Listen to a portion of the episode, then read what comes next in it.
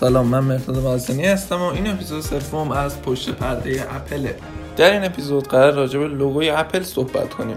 اولین لوگوی اپل که تصویری از ایساک نیوتون بود که شاید زیاد مهم نباشه یعنی همه اپل رو با سیب گاز زده می‌شناسن و تصویر اولیه لوگوش رو نمی‌دونن. این لوگو توسط بنیانگذار اصلی و اولیه اپل به نام رونالد وین طراحی شده بود.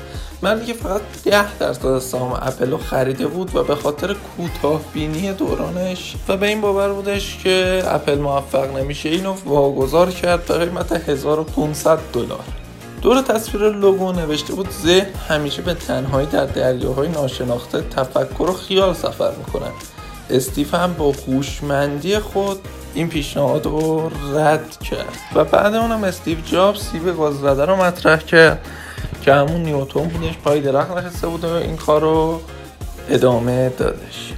مهمترین خبرم از رونالد وین یا درسته بگم رونالد جرالد وین اینه که سهام خودش رو واگذار کرده و یکی از خبرهاییه که مثلا اسم این شخص رو سرچ کنید میاره چون واقعا هم کارش شاید از نظر بعضی احمقانه از نظر بعضی درستی کرده که وقتی دیگه اپل به سوددهی درست و کارهای درست نمی‌تونه به تکنولوژی برسه و تو عرصه تکنولوژی موفق باشه واگذار کرده و رفته.